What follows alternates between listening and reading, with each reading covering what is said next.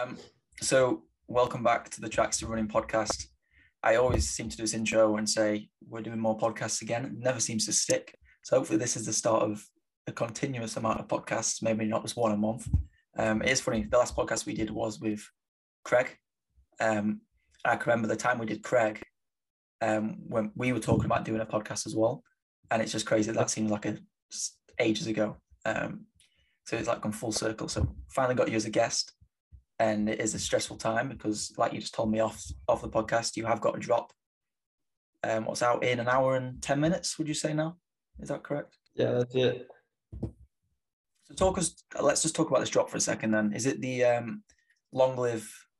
Is it Tinman Elite or long live TME? Is that is that the abbreviation on the top, or I can't really remember.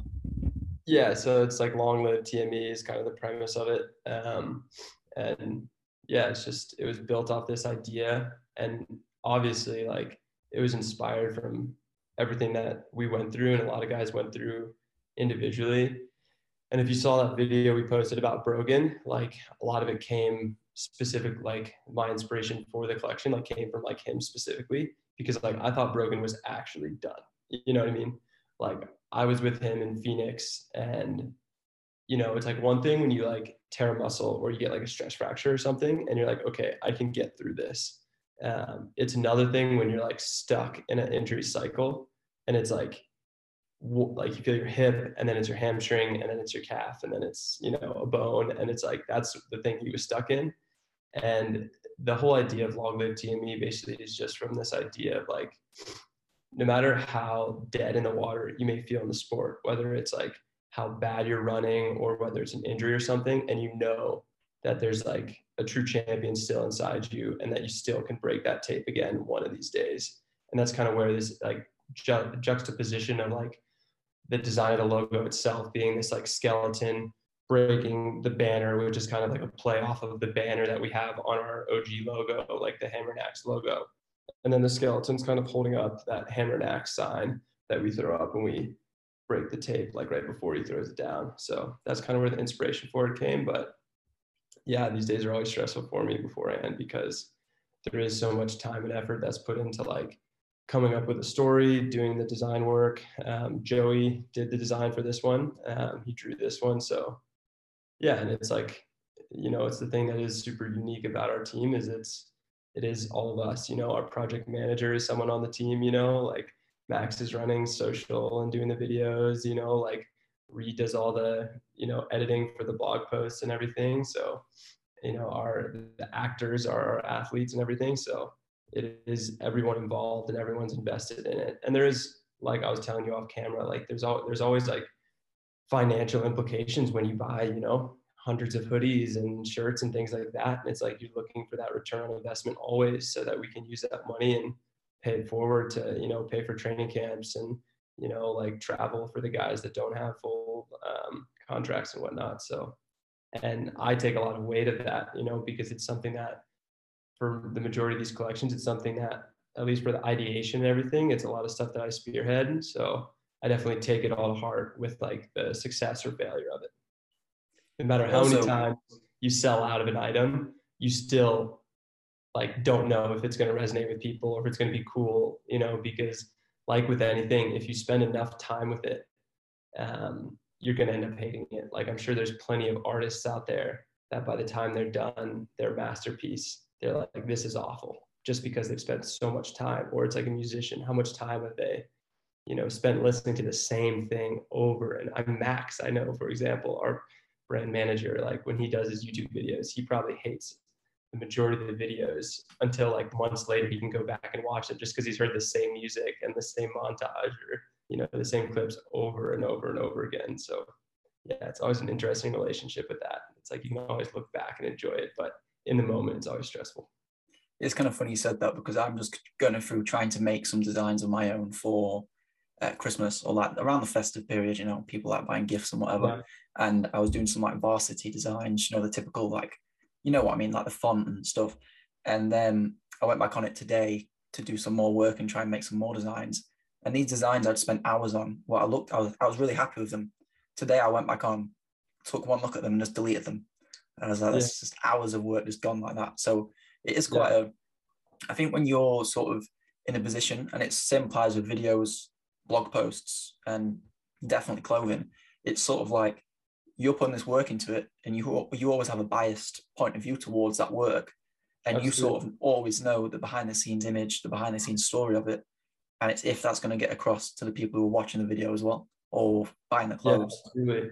I mean, this is the first time we've ever like really done something like outside of just uh, you know our you know our own like brand playbook in terms of like here's our OG logo, here's our secondary logo. How do those play together? You know, on certain articles of clothing, whether it's an accessory or an item that you wear every day, like how we want it showcased, like on our you know like fan base and you know our homies that want to like rep our stuff. So there's a lot of thought that always gets put into all of it. And then this time it's definitely me getting out of my comfort zone, being like, all right, like you know everyone who is like a supporter a friend that has like ever bought something, you know, they now have some sort of hammer and axe item. So it is time to like continue to evolve as a brand and continue to like make things that will make people excited and empower them. And it's what I say all the time, where it's like the minute someone like, or just you know our community in general, like no longer wants to buy something, like I'll stop doing it. You know what I mean? Like the only reason I do it still to this day is just because of I know the empowerment that it does give people to put something you know that resonates with them that makes them feel like they can be a part of our team also to wear uh, a logo or a brand of ours so uh, that's something that's truly special to me that like we have that type of um, yeah fan base that wants to you know be a part of it so i was thinking um obviously i'm going to use oregon project as an example they're obviously not a team anymore but a lot of people bought their their stuff when they were yeah, they had an amazing their their logo was so good. Like this. And then behind that as well, you yeah. had fanboys, Centro, Galen Rupp, Mo Farah, everyone was there. So yeah. people still wear that to this day. Obviously, a really nice logo as well. But sort of that sort of sits, even if they released a really ugly T-shirt, let's just say, if it had that logo on, you would have it maybe put it on the wall or like wear it just because it has that logo and that sort of brand behind it. When you're yeah. like designing these, when are you are you looking at like this needs to look really nice?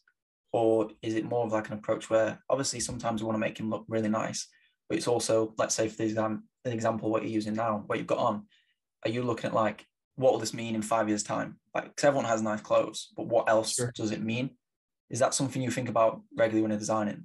Or? Yeah, I think that like um, you can get really worked up when you're trying to like do something, especially when it's like a product, when it's like a tangible thing. You know, when it's something with like media, you can put it out and they can just do another post, you know, the next day if you didn't like that format, you know, or the next week you can launch a new format, whether it's on YouTube or Instagram. But when you're doing something that's a tangible product, especially um, clothing, it's something that someone's going to wear. Um, I typically, with my creative process, like to start very small.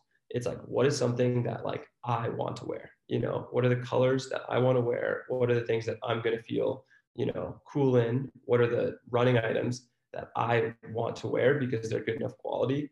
Um, and you know, it's like we have a Terrex jacket, for example, in this next collection, and Terrex is far and away like the best quality of rain specific run material that Adidas makes. And it's a jacket that like I have I've had for like months now. And I was like, I really want to do a Tinman piece with it, with this, you know. So it's starting very small with the thinking in terms of like what do I want directly, and I know if it's something that like myself and my teammates um, want to wear, you know, like we don't want to wear yellow running shorts, you know, like we don't want to wear gold running shorts, like that would look silly with our skin tone or whatever, you know, um, like we want to wear black shorts or maybe white if it's like a big day in the summer, you know, and we want to like ball out.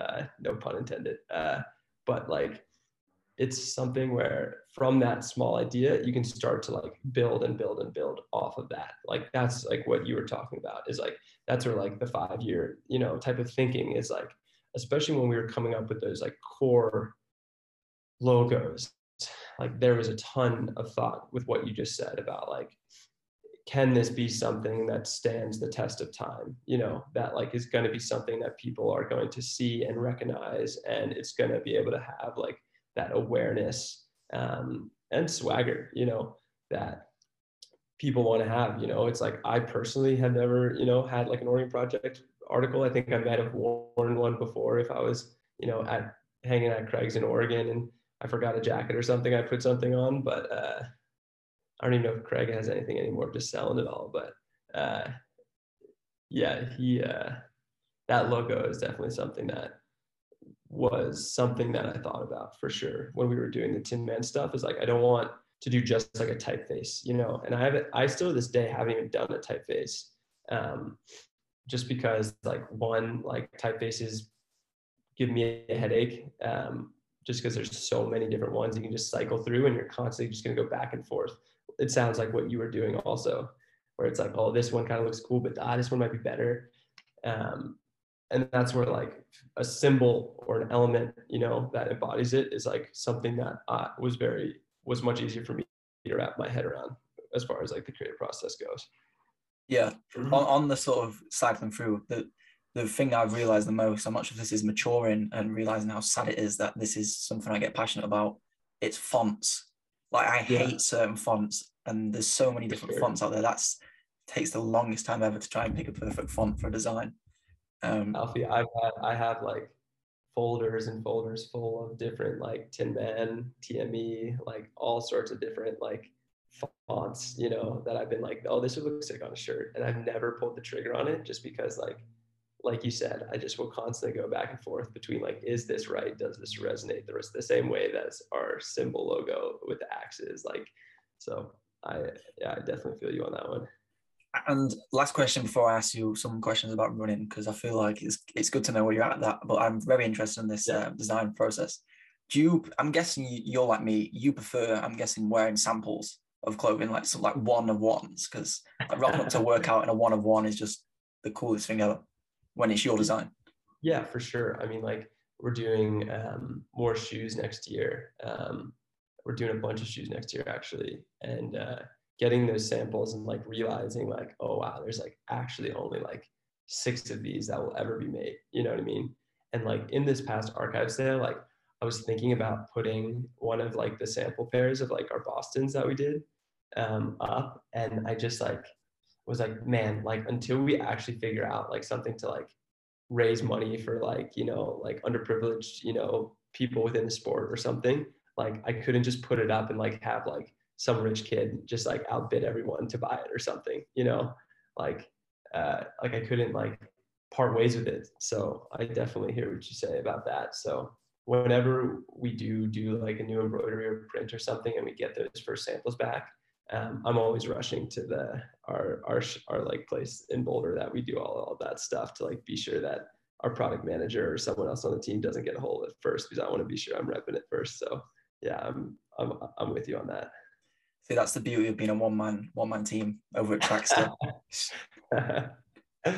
everything I get, oh, I don't know if I've got anything lying around. No, I don't. But like everything, even though they're all terrible at the minute, I'm just, it's trying to work with producers is a nightmare when you haven't got the right one. But yeah, yeah I, I, saw, I saw uh, uh, like the new gen guys are like doing it all like cut So like from China. And like, first off, mad respect for them for doing that route but it's something that I read that like I also, you know, originally was like, no, we're just all gonna do our own stuff, you know. Mm. And then I started to do that process and I was like, oh my gosh, like there's one, no way I'm ever gonna be able to like support the team financially if I go that route because of the margins. Um, and what they're experiencing right now is with like the timelines they take, you know, it's like, man, I might be able to do like one of these a year if I go this route, especially if I'm trying to actually be a pro runner too um, at the same time. Like I would need to, this would need to be a full time job for me to do that route. So, mad respect for those guys. I'm looking forward to seeing what they come up with. Yeah, they uh, that ben told me a headache. Holy crap! It is. Ben told me where he where he uh, got his from the exact supplier. I messaged them, couldn't get anything done. I was trying for so long, and it was. Yeah. I thought they were scamming me, honestly. So like, I'm admitting it. The profit margins in the UK uh, still good. Producers here, so just thought go with that. It's a lot easier to communicate. Um, yeah. on to running. Where are you at the minute with running? How are you doing? Um, yeah, it's just like on that comeback, you know, um, is like I definitely wish I was. I wish I could sit here and be like, uh, oh yeah, I'm racing next weekend, you know, or something like that. Like I want to be doing these fall race, road races, and cross country races. Um, but with this stuff, I've like had hiccups along the way. You know, it's like um, it's like I'll do some workouts and then all of a sudden like my hip will flare up, and that's like what happened to me recently. Is like uh, getting your feet back under you. Like so, sorry, solving an injury is one thing. Really getting your feet back under you is another thing. And like that's kind of where I'm at right now, where it's like I'm running every day, I'm putting in the miles again, but I still need to get my feet fully back under me before I start like ripping sessions again. Um, so I really hope that my whole mindset right now is like be ready to rip by indoor season. Um, I really, really wanted to run European cross this year. Um, and it just, yeah, the weeks just snuck up on me a little too much. I might have spent too much time having too much fun at the weddings this past few months and uh, made a few mistakes there, but uh, causing the hip or whatever. But uh, it's definitely something that like in our we have like a group chat with like just a bunch of like pro runners in Boulder and stuff. And uh, Klecker was talking about like uh, setting up like a 5K BU. Um, and we had already planned to do that. I'm sure everyone plans to do that. Um, and uh, it definitely like talking about that and hearing like, oh shit, we're gonna run fucking quick, you know, or like we're gonna pace this through like fast, you know, and Ollie Ollie will take us through 3K and stuff. It's like man, that's to be a hot race and I better be fucking ready for that, you know? So uh, I'm working my ass off. Like I swim every night. I have like this Jamie, this Australian kid in Boulder also who has a big swimming background also. He's just dragging my ass through the pool and we're doing like hour long sessions to get the aerobic capacity up and I'm just doing a ton of work in the weight room. So I just really hope that whole whole foundation, I know that whole foundation will pay off come February. Yeah. And but until then, no race this this yeah. uh, rest of the year. Yeah. Well, I was hoping to see you in um, what was it, Ireland? Is that where the yeah, Euro is yeah. Obviously, I have to get selected as well, but I was like, it'd be cool if I get selected. And then I was going to ask you about that, but I don't yeah. think I'll get selected anyway, so we'll have to wait and see. Um, I'm not allowed to talk about it before. I've told myself I can't talk about the Euros before. Um, yeah. After the qualification, anyway. Um, when when you come back from injury, when do you sort of give the green light on being able to start hammering in again? Like when when do you think those signs come in where you're like, okay, I can do this now?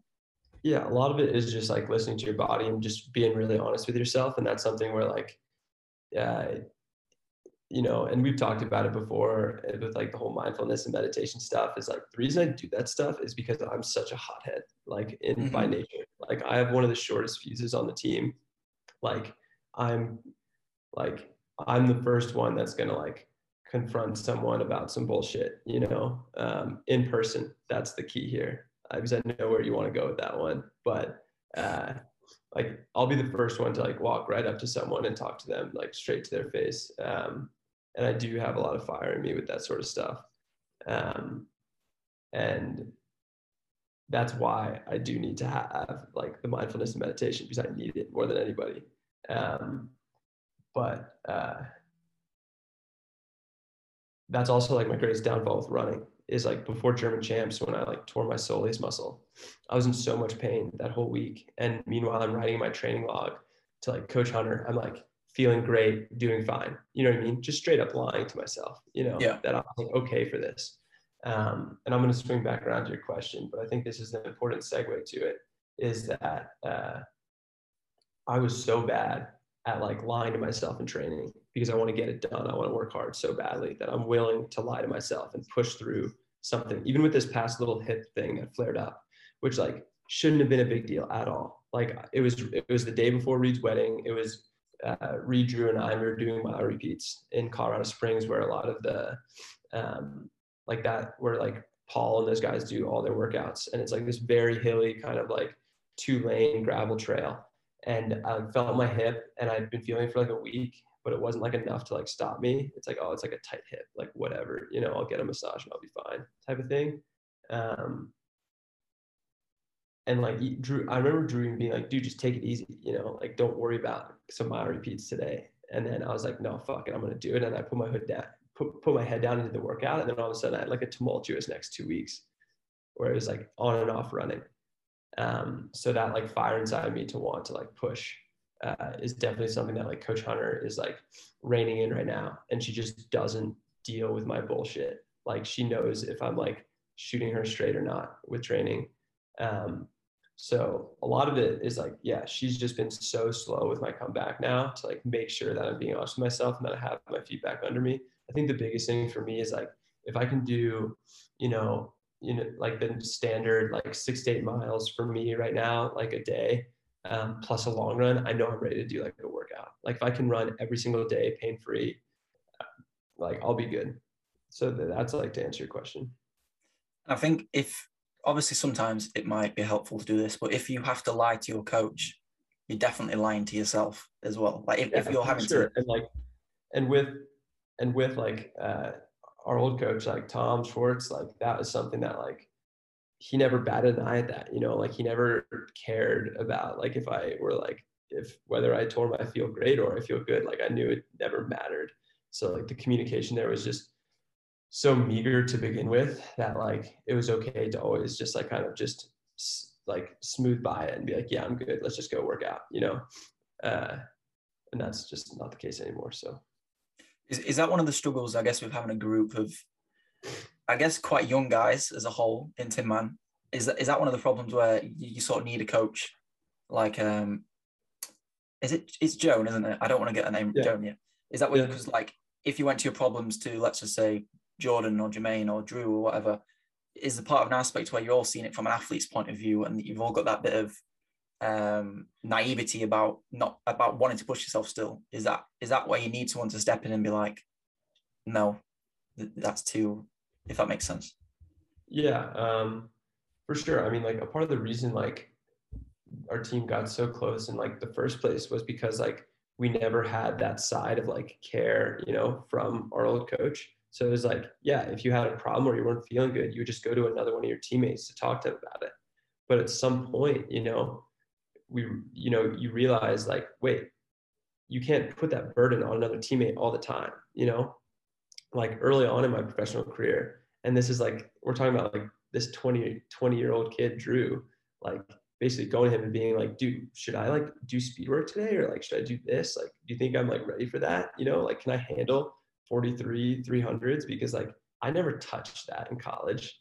Like I did mile repeats and K repeats and that was it. You know, I never ran like fast reps on the track as crazy as that is to say like now.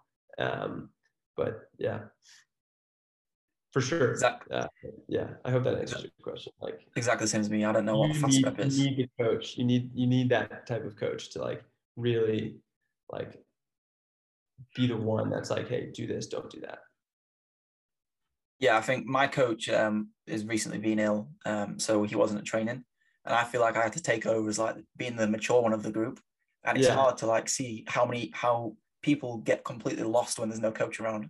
Like it's so yeah, it's crazy.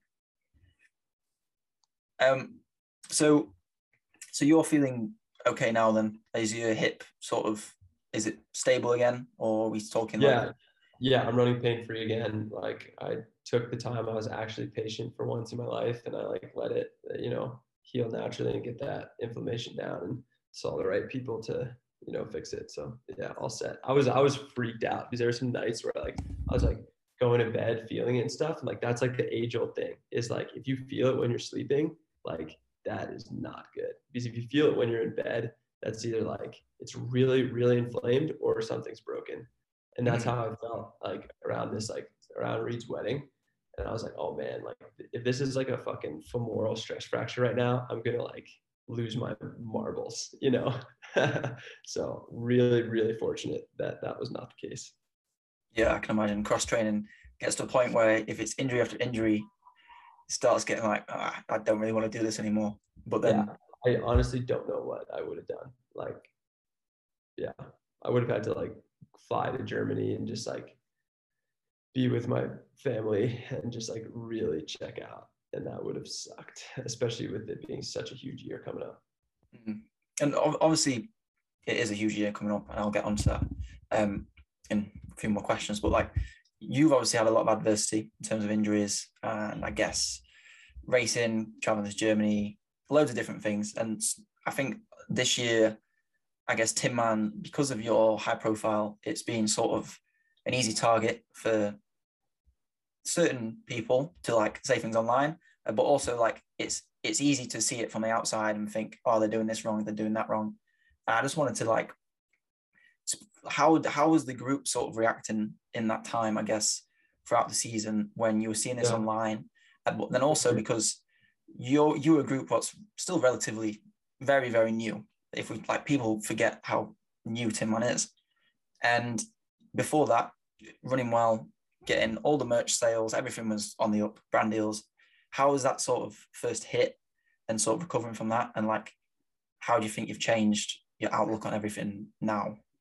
Hopefully, yeah, that's not too many sure. questions in I one mean, go. Uh, Yeah, yeah, I'll try to get through those three main questions you asked. I think the first one is that like, there's so many people in the sport that like live in their bubbles. You know, like it's like they post their photos, you know, throughout like the same ones throughout the whole year. It's like getting ready for races, base training, and they're on vacation. Like, uh, you know, big announcement coming soon. They post a race announcement. It's like the same cycle of stuff. You know what I mean? And they have the same fans. They have the same people liking those posts and supporting them. You know, and I think like that's we were in that same bubble. Like we were in our own bubble. You know, and then we had that bubble like popped in numerous different ways. Um, we had it popped internally um, with like the coaching change we had to go through, and then we also had it popped externally, like on social media when all of a sudden like the floodgates open um, to like hate and how easy it was for people to jump on that bandwagon blindly um, that used to be supporters or whatever you know just because it was a funny thing you know um, and i get it um, like if if i was on the outside looking in you know um, i would be like finally Tinman is taken down a peg you know like finally people can stop fucking talking about these guys and praising them for all this like this this shit they're doing. You know what I mean? Like if I was on Brooks Beasts or Bowerman and I saw that happening to us, I'd probably been like, hell yeah, finally, you know. Um, but in the same sense, like especially now, I would have known how to like sympathize. And like the people that did reach out and realize that it's like, oh wow, like they're not just the hardest thing about the whole thing was just about how bad we were running. Like it wasn't even like the coaching change. It wasn't even like the you know the the mindless Instagram comments and stuff. It was just like how bad we were running. Like that was that took the biggest toll. It was like every time we lined up, we just weren't getting it done. We were running like shit. We were getting out kicked. There was no like fire. There was no like chip on our shoulders to run for. Like it just like was just mounting and like it just is this like spiraling effect of like one thing after another and we like knew that we had to make a change and we knew that like um, it wasn't working anymore like every, like we weren't having fun you know like with as big as a platform that we were able to build for ourselves over that short amount of time um, it always has a double-edged sword to it when you compete really well you know you're going to have like a really nice, you know, like praise and people are going to support you and, you know, like you're going to be able to celebrate it really well. Um, but at the same time, when you fail, um, that's going to put on display too. So like, and that's what we signed up for um, when we decided to be as vulnerable as we are and showcase everything that we do because you know there's plenty of people out there that go through an injury or even go through a coaching change like i mean look at what happened like Paul Chelimo is the last one left that really is coached by Scott Simmons in Colorado Springs. Like all of them have left now for another team, and no one said anything about it or criticized a single one of those runners about leaving or doing something different. You know, um, and that's great. I'm happy for them. You know, like I'm happy they made the change that they can make the next step in their running career. Like, and that's the same reason we did that also. Um, but I guess like through um, adversity, through hate, through all of that, like you grow as a person. You know, it might hurt, it might suck to hear those things, but your bubble gets popped and you get a perspective that you didn't have before. And you don't just keep living through the same cycle you were. And you're like, wait a second, maybe we do really need to look ourselves in the mirror and like see what we're doing wrong and what we're doing really well. Um, so um, I think that I know I can speak for myself. I think I grew more than I did in 2019, where I like came onto the scene, set PRs, made the world championship, did all that stuff. Um, I think I grew more this past year um, than I did during that year because in that year it was just all like yes, let's go. Let's run this diamond league. Let's do this. Let's what's next? What's next? You know? Um, and yeah, I was growing in terms of like my PRs were getting better. Um, and I was like getting more confidence in myself. Um, but true self growth comes from when you're truly faced with adversity. And I think that's what a lot of us were faced with emotionally, physically, the whole nine. So, yeah. In the end, I know it's going to make us stronger and it's going to make us well suited for the future. And it's going to keep us away from that bubble that I think causes and that bubble, that bias that that you spoke about, about how it's like when you're so deep in it, you only see it being really good. You know, when you only see the follower growth or you see this or that, you know, or you see your times getting faster, you think tangibly you're getting better, but are you growing? That's the real question. From an external we're very, point of view, we're very, we're very suited for this next year, for whatever. Yeah. you, you've faced everything now, so it's. I mean, there's a lot of running next year as well, so it's going to be interesting. Um, I, I just find it crazy looking from my point of view because we didn't want to post too much about it when everything was going on. We didn't want to reach out to you guys too much. I think we probably tried. I think I was speaking to Joe Hale, and then he said, "Don't message the guys." And I think I sent you a message. Then I like just said, "Hey, I'm I don't want to ask you this anymore," type thing.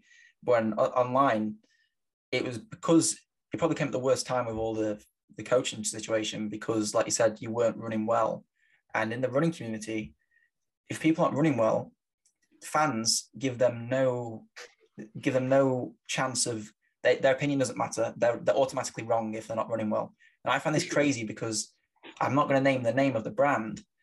Um, people probably pick up what it is, but like a massive scandal went on, and yes, they faced backlash, but because they had people going to the Olympics, everyone seems to have forgotten about it already, and no one cares.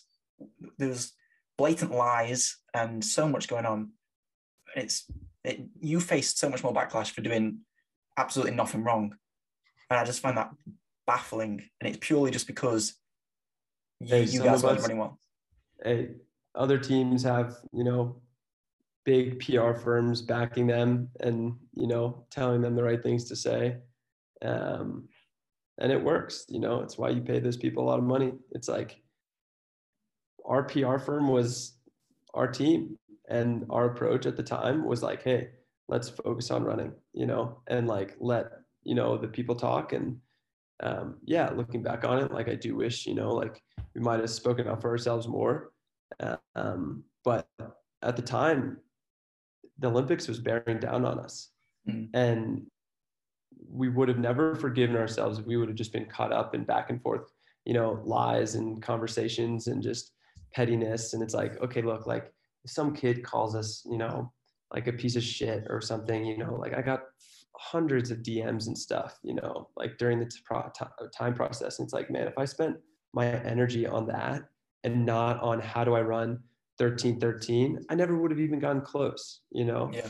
Unfortunately, like I still landed flat on my fucking face and failed um, on qualifying for the team, but I got damn close and I wouldn't have gotten even remotely close um, if I wouldn't have just put my What's so special about Hero Bread's soft, fluffy, and delicious breads, buns, and tortillas?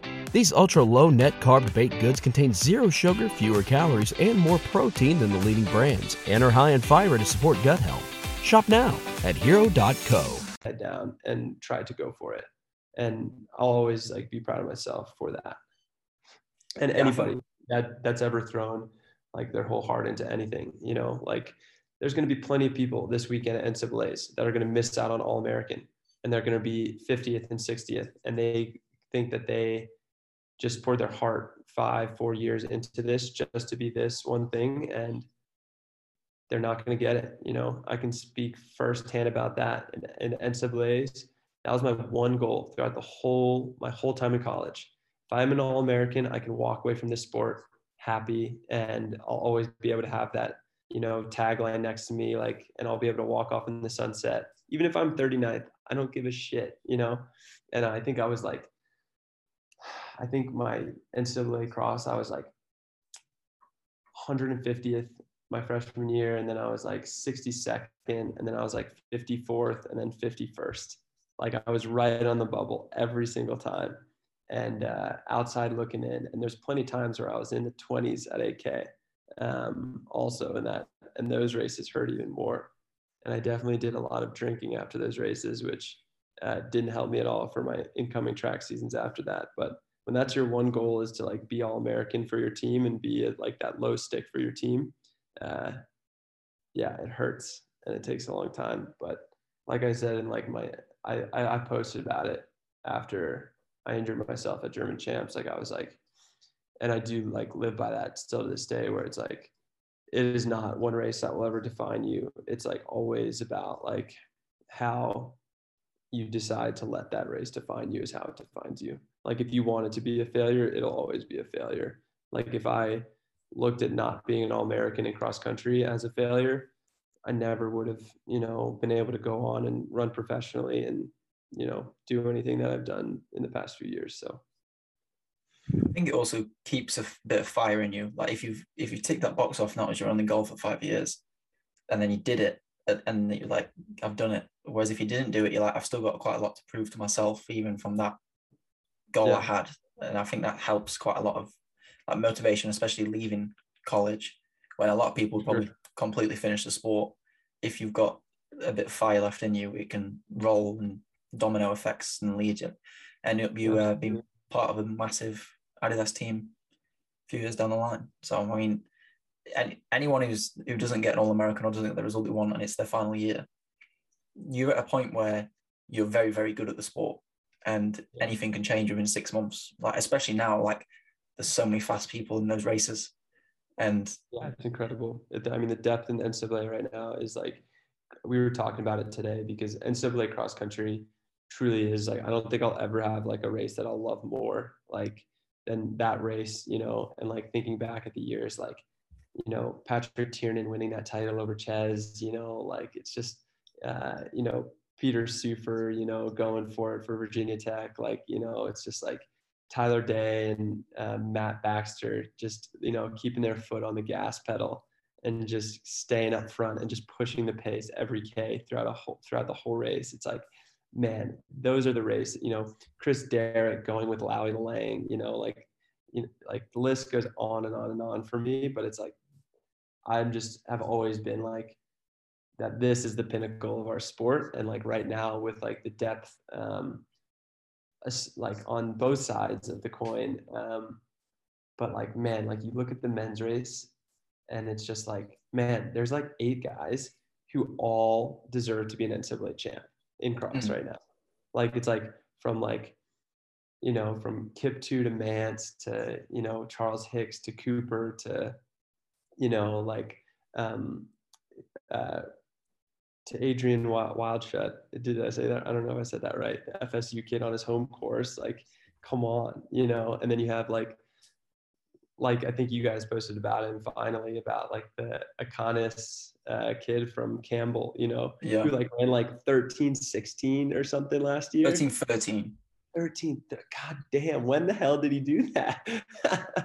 um, he was, I guess, right behind Mark Scott, and I just didn't even realize. Um, yeah, like it is it is crazy, like the depth and the talent in NCAA right now, and like how it's like the type of thing where it's like, man, Cooper Teare is like, you know, one of the best distance runners, you know, best up and coming distance runners, the best current distance runners. Like the kid almost made the damn Olympics and he could be 15th and still have an amazing race, you know, mm-hmm. like that just speaks volumes to like, I don't think he's going to be 15, but um, it just speaks volumes like how good this race is going to be.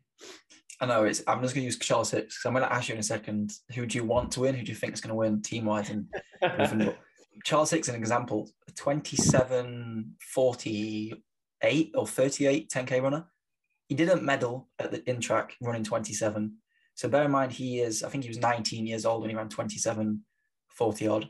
I believe yeah. that is a British um, below 20 year record because I don't think he classes in the 20. It's, it's weird how it works but he's like one of the fastest ever um, Europeans yeah. ever, and he doesn't medal. He's twenty, like nineteen, like how yeah, old is he? He's twenty now, but like yeah, he, he was nineteen, and you, you look okay. at compa- compared to everyone else, batters everyone throughout history.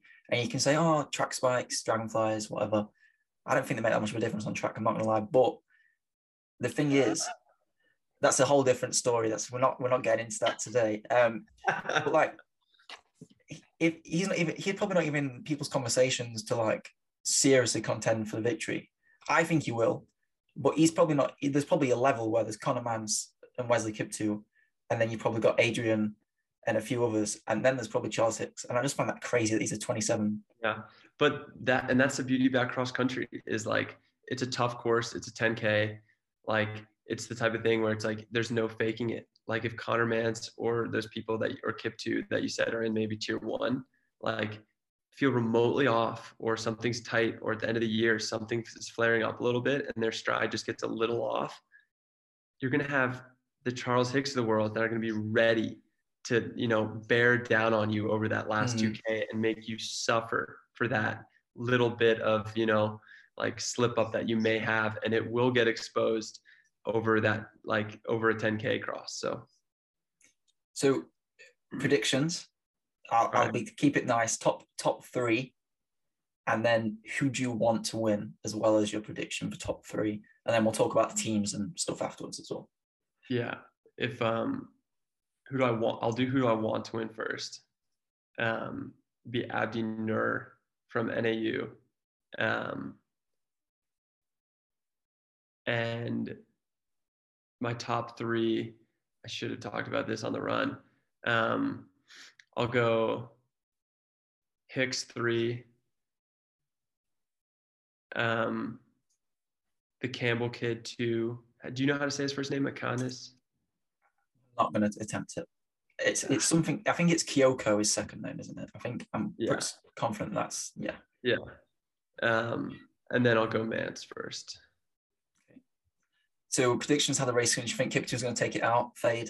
Is that what you're sort of predicting based off that? If he's not top three, I don't. I don't. I don't think so. Um, I think that like Kiptoo like knows that they're too good to do that. Mm-hmm. Um, I like. I I suspect that like um, the South African kid um, from FSU to like that's his home course. Like he's been preparing on that course. I think he's gonna I think he's going to be the one that's going to be dictating a lot of that race. Um, and I think there's going to be just like all like the big dogs that we talked about, just kind of like lurking behind them, just waiting, you know, like the Coopers, the Hickses of the world that are just going to be in that top 10, just like buying their time and knowing that like over the last 400, like they're, they're the real weapons, you know, but are they, are, are they going to be the most, are they going to be the strongest ones? Is the real question. And that's where like, the Conor Mantzes, you know, um, of the world come in and are like, well, are you gonna is Conor Mantz even gonna let these kids like use any type of that like 55 second closing speed that they have on the track, you know, um, because he's just gonna burn them throughout the last K. And with his experience of suffering on a cross course, like it's hard for me to see anybody beating Mantz. Um, but yeah the, the funny thing is, Mantz is around sub 340 for 1500 as well. So he's he's like fast as well. Um, yeah, yeah, yeah. I think I think Wild Wildschutt is going to make the race, hmm. and I think and I think Kiptoo is also going to make the race. But I don't. Uh, you would think that after what happened last year at NCAA Outdoors and like um, Mantz, you know, hunting him down last year, that he's he's that he would implement a new strategy. Hmm. But who knows? He'll be wearing his gloves and arm sleeves, you know, Mr. Accessories and just gun for it again. We'll see. I um I think I want Charles Hicks to win.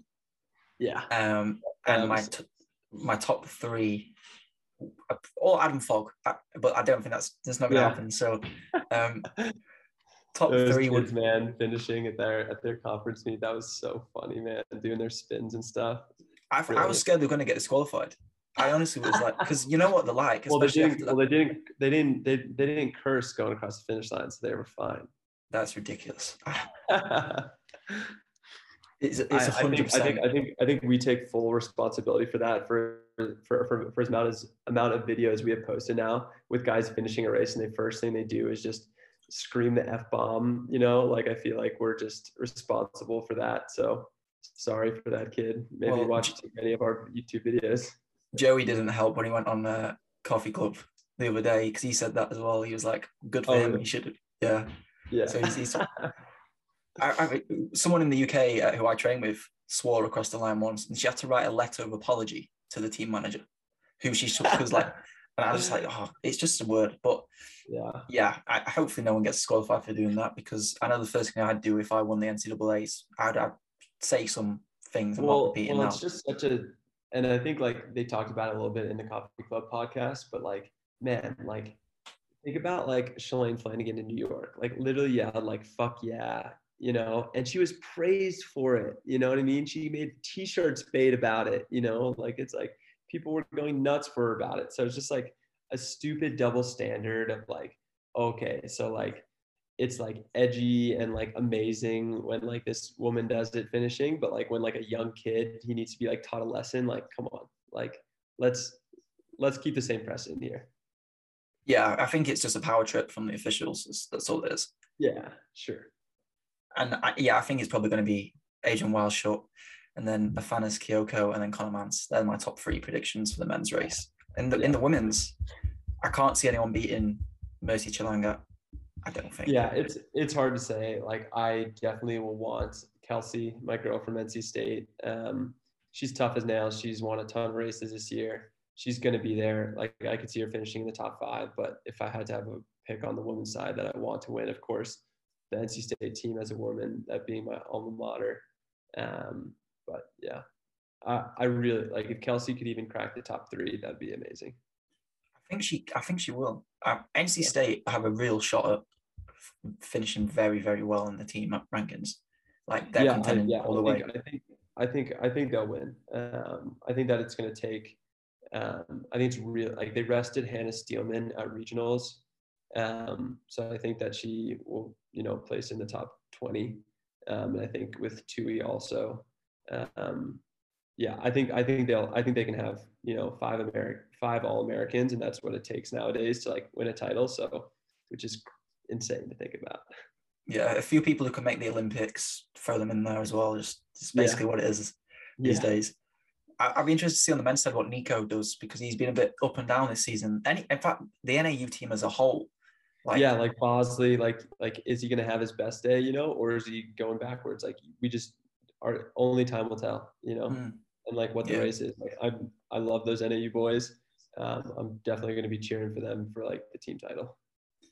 I think I won. And I think Notre Dame also like Notre Dame is big sleepers. Like I think that like uh, I think Yard is just coming into form. Like I think he's had a late start to the season and he's just getting better and better every race. Um, like I think he's going to throw in his hat in like the top group also in this race. I would not be surprised if I see him in the top ten, even finishing.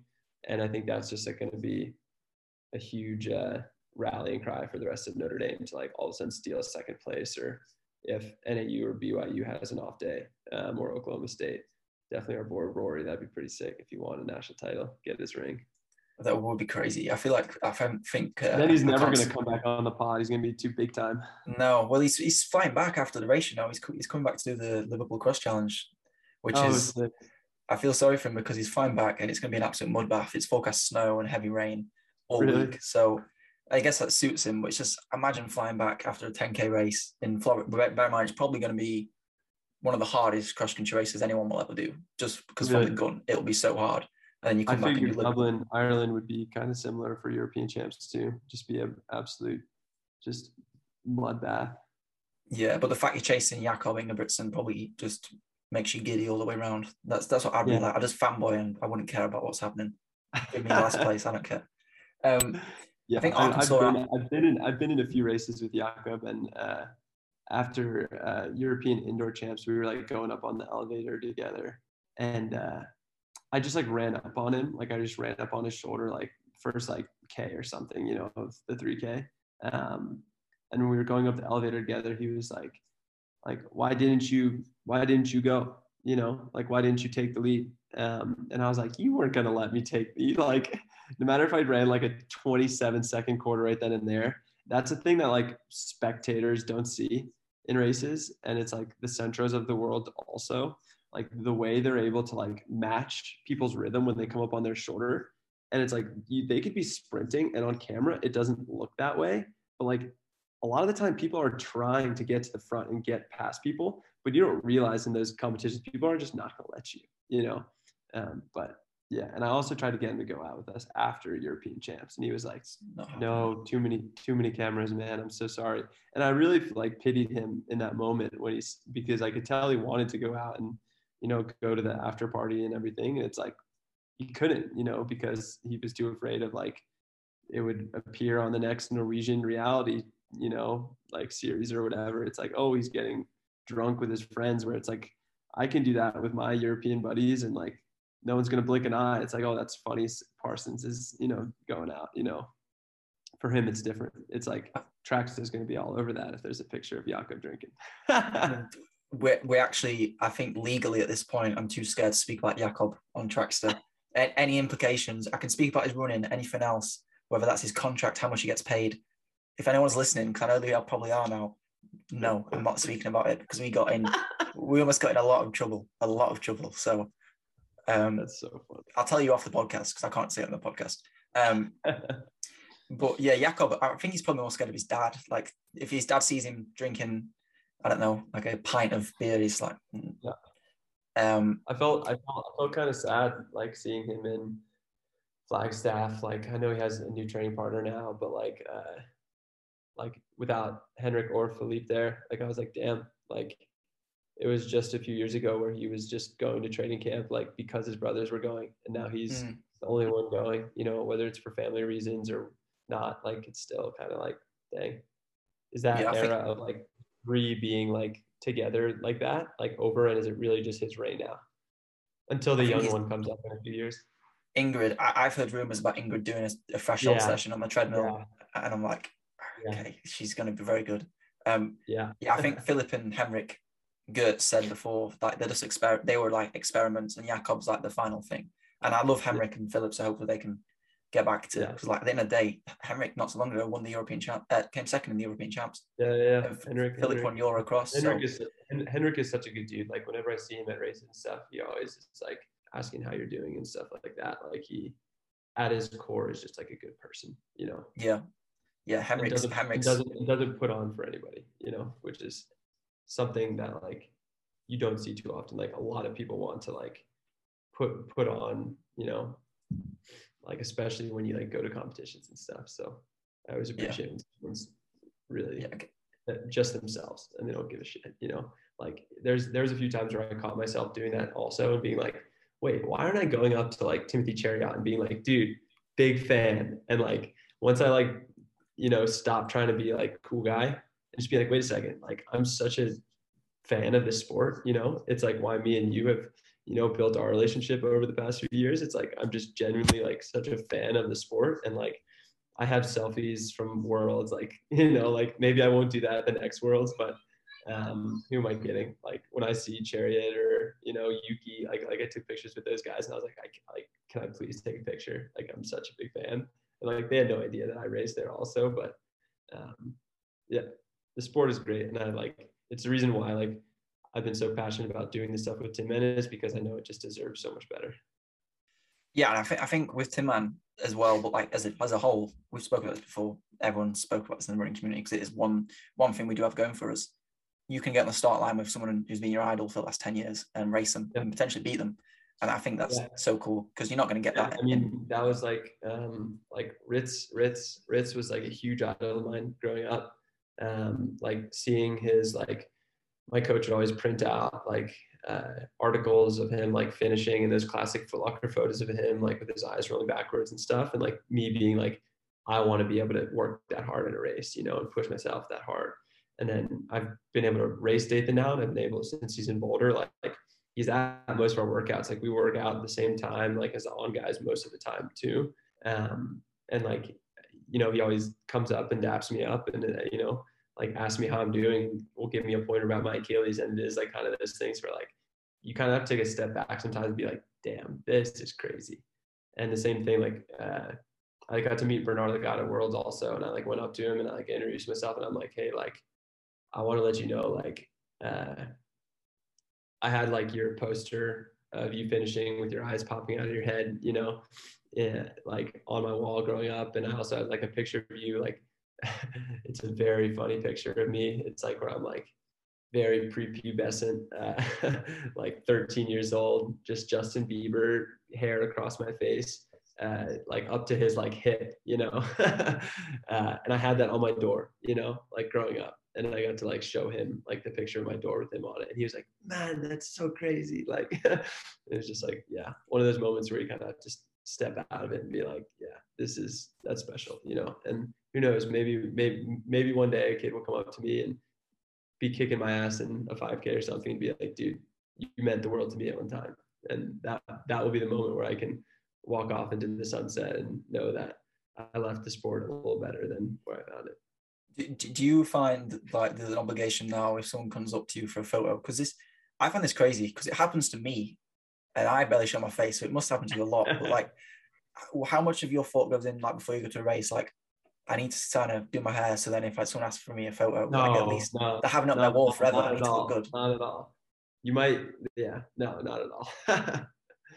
and I think, I, I think, feel... I think the big, I think the big thing with that is that like, like whenever someone does try to try to like come up to me or like has the courage to say hi and stuff, and it's like kind of whole part about the Tinman platform is like, look, like if you watch our videos and stuff, you know we're just like goofy kids at heart and uh, if you come up to us, like that's the same person you're gonna get. You know, like you're not gonna get some stoic like person that's gonna like make you feel uncomfortable and awkward. You know, um, and I just it's really important to like make them feel as equals. You know, because like I said before, I remember damn well being that kid too, going up to Bernard Lagat. I think my dad even was like, "Go, go!" Like asking for a picture. You know what I mean? Um, and i remember that feeling so like whenever you know like that does happen to me like i always want to like be able to like talk to them a bit about like whether it's a race coming up or just how they're doing because i know like when i was that age going up to bernard lagat like bernard lagat was like what race do you have coming up and i was like oh, i'm racing a mile and he was like all right what's your goal i would have been like fuck i'd better break 440 now you know what i mean or like whatever it might have been you know like that would have sent shockwaves through my system hearing that stuff. So yeah, it's important to remember that. I find it crazy, like being a fan of like a huge fan of sport that we both are, and then like you're sort of ingrained in it, so you can speak to these people and you have access to these people who some people would fanboy over, and it's weird how you try to control yourself without like dying inside of excitement. Like it's, it, I speak to like, I guess Tinman guys now, it's it's like fine, but a lot of people be like, what's going on? But like if I, I was speaking with Centrowitz a few weeks ago and he was sending me voice notes and I was like, how's this normal for me that I'm just speaking with an Olympic champion and he's, he's sending me uh, voice messages because he can't be bothered to type. And like, I was DMing Mo Farah and I'm like, this doesn't make any sense. And it's, it's crazy how that actually can happen. And I still to this day, I'm like, I don't know when the line is or when do I need to act cool or when do I need to act as a fanboy. And it's, yeah, look, the thing is, is always just like, being yourself. Because if if you are just yourself through the whole process like you'll never be able to look back and be like oh why did i do that or why did i say that? You know? Yeah. Because it's i was just being myself so. Can't beat yourself to, up too like that I was I was trying to t- check um, the Tinman's Instagram just to see when the drop's dropping because I don't want to keep it too long. Yeah, we got drop. four, we got 14 minutes, so I'm gonna have to okay. run downstairs and be sure everything is good to go. So Okay. Is it is it cool if I close off this podcast with one last uh, one last question? That's all right. Yeah, yeah, yeah. Whatever you so, got. So, last time you came on, we asked you what would you change about the sport. I think because we asked everyone that. I'm pretty sure we asked you as well. Okay. Things change, and obviously you've had a, a year and a half more experience, lots of ups and downs. Has any has that changed at all? Like, where do you stand now on improving the sport as a whole? Um, and yeah. Oh man. Um,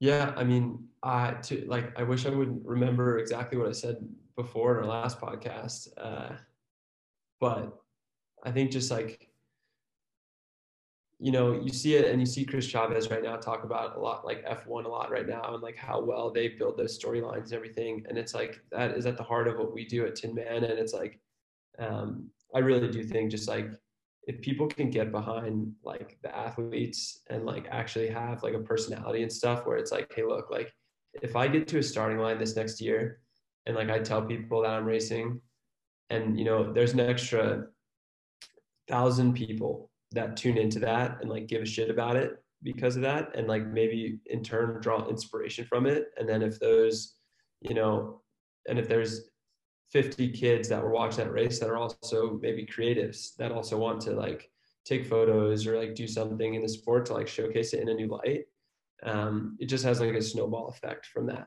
So i think like the more things that i can do just personally that i think would be cool for the sport to like see whether it's like oh, I think I could make this hoodie, that would be sick. Or, you know, I think that if we share this type of thing on our YouTube platform or something, or whatever it may be, like, um, I think those type of things truly do have a snowball effect that you'll never see fully.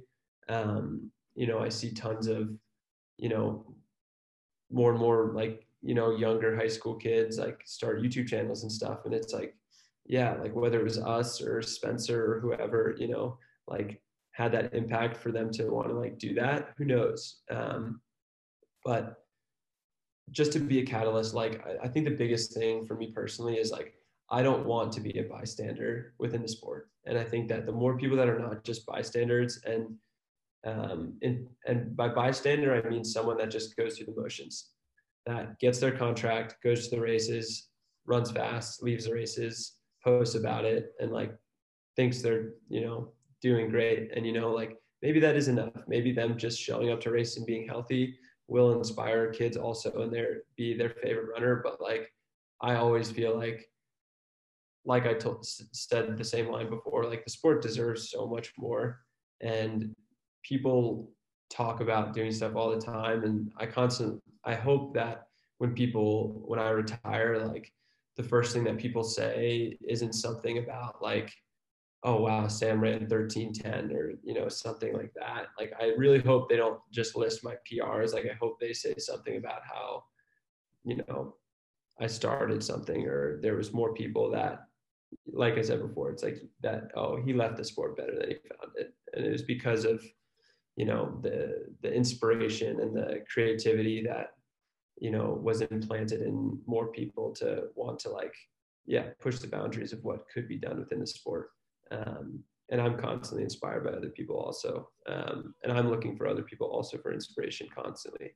Um, so it's definitely just a mutual thing, but yeah, not so to be just ha- not to be a bystander, having those people who act more people like you, essentially. That I know that's cliche to say, but like so.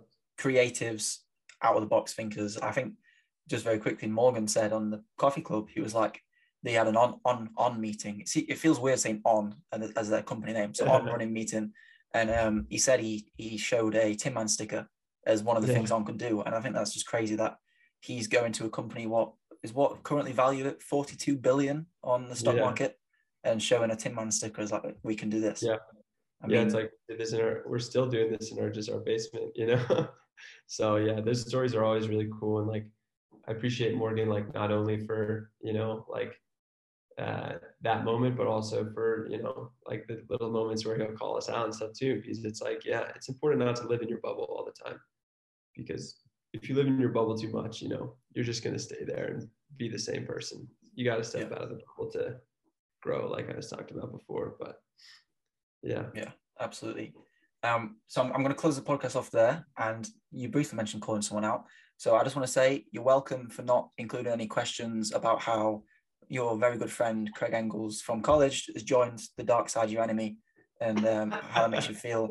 Uh, that is being West Flight, and obviously he said that he wouldn't save either of you if you were falling off a cliff. So it's nice. I had, a good, I, had a, I, had a, I had a good chat with him after that. He he texted me and we talked, and I got a good kick out of it. It is something that it's really important to like. You got to learn how to like laugh at yourself, you know, and it's that's like one of the many things I learned during this past year. It's like, yeah, the meditation thing, it's pretty funny. Like I get it. um, and uh, yeah, it's all it's it, it's all in good fun. You got it. You got it. You got to just keep it light. And like you know, the only times it's ever upset me is when like my parent or someone will see something and be like upset about it. I'm like, all right, that sucks. You know, because now it's like something that upset like them, and I'm like, hey, come on, you know. But other than that, it's all in good fun. Yeah. And Craig's joining Tinman anyway, so once his once his Nike deal's up in December, so I feel like everyone. fair, fair, enough. I think that should be that would be a very good move from. Uh, uh, I, I don't even I don't even know what Craig's gonna do. It'll be really interesting to see where he ends up and what he does. It's crazy that um, yeah, that Pete Julian's team is basically just like like just like powerhouse women's team now, and Bowerman um, only has like four four or five girls now. Like it's crazy. Like there was like a huge exodus that I don't think is getting enough attention. Like it's like it's crazy how many people have left and like why were the reasons they actually left. Like maybe we'll never know. Like um, know. but there's definitely uh there's definitely a lot of storylines there that like are just getting swept under the rug and so be it, you know. But that always happens. It always happens in running. But yeah, Pete Julian's team hopefully actually is a proper te- official team soon because I'm i know, man. I love, I love, I love Pete. Like uh, he's such a good dude. Like he he's such a caring person. I truly appreciate all the times I've been able to talk to him. He's had some crazy. He has like some crazy stories about like the years he spent in like Nepal and stuff, and like the things he learned during that time. Like he's like uh he's got a lot of depth to him. And I uh, when we were like talking about like um you know next coaches and stuff, we kind of like made a list of like if you could you know be coached by anyone like who like like who to be and stuff like that. And like Pete was definitely one of the guys like on the top of my list, just for the amount of respect for him and stuff. Like I know that he has some unfortunate past with his connections with the Oregon project and stuff, but he's one guy that I think truly has rose from those ashes um, because of just the person that he is and the way he was able to navigate that awful situation. Um, yeah. Yeah. For Absolutely. Right. I'm going to let you get off. Best yeah. of luck with the drop. Um, if anyone's listening, I'm not sure if it'll have all sold out by now. I'll leave the link probably on our Instagram or in the description of this podcast. If it's not sold out, which it will be, check out the shop. And uh, yeah, thank you for coming on. It's been a pleasure as always. And uh, yeah, best of luck with uh, the season ahead. Thank you so much, Alfie. Till next time, brother. See you. What's so special about Hero Bread's soft, fluffy, and delicious breads, buns, and tortillas? Hero Bread serves up 0 to 1 grams of net carbs, 5 to 11 grams of protein, and high fiber in every delicious serving. Made with natural ingredients, Hero Bread supports gut health, promotes weight management, and helps maintain blood sugar. Hero also drops other limited edition ultra low net carb goodies like rich, flaky croissants and buttery brioche slider rolls. Head to hero.co to shop today.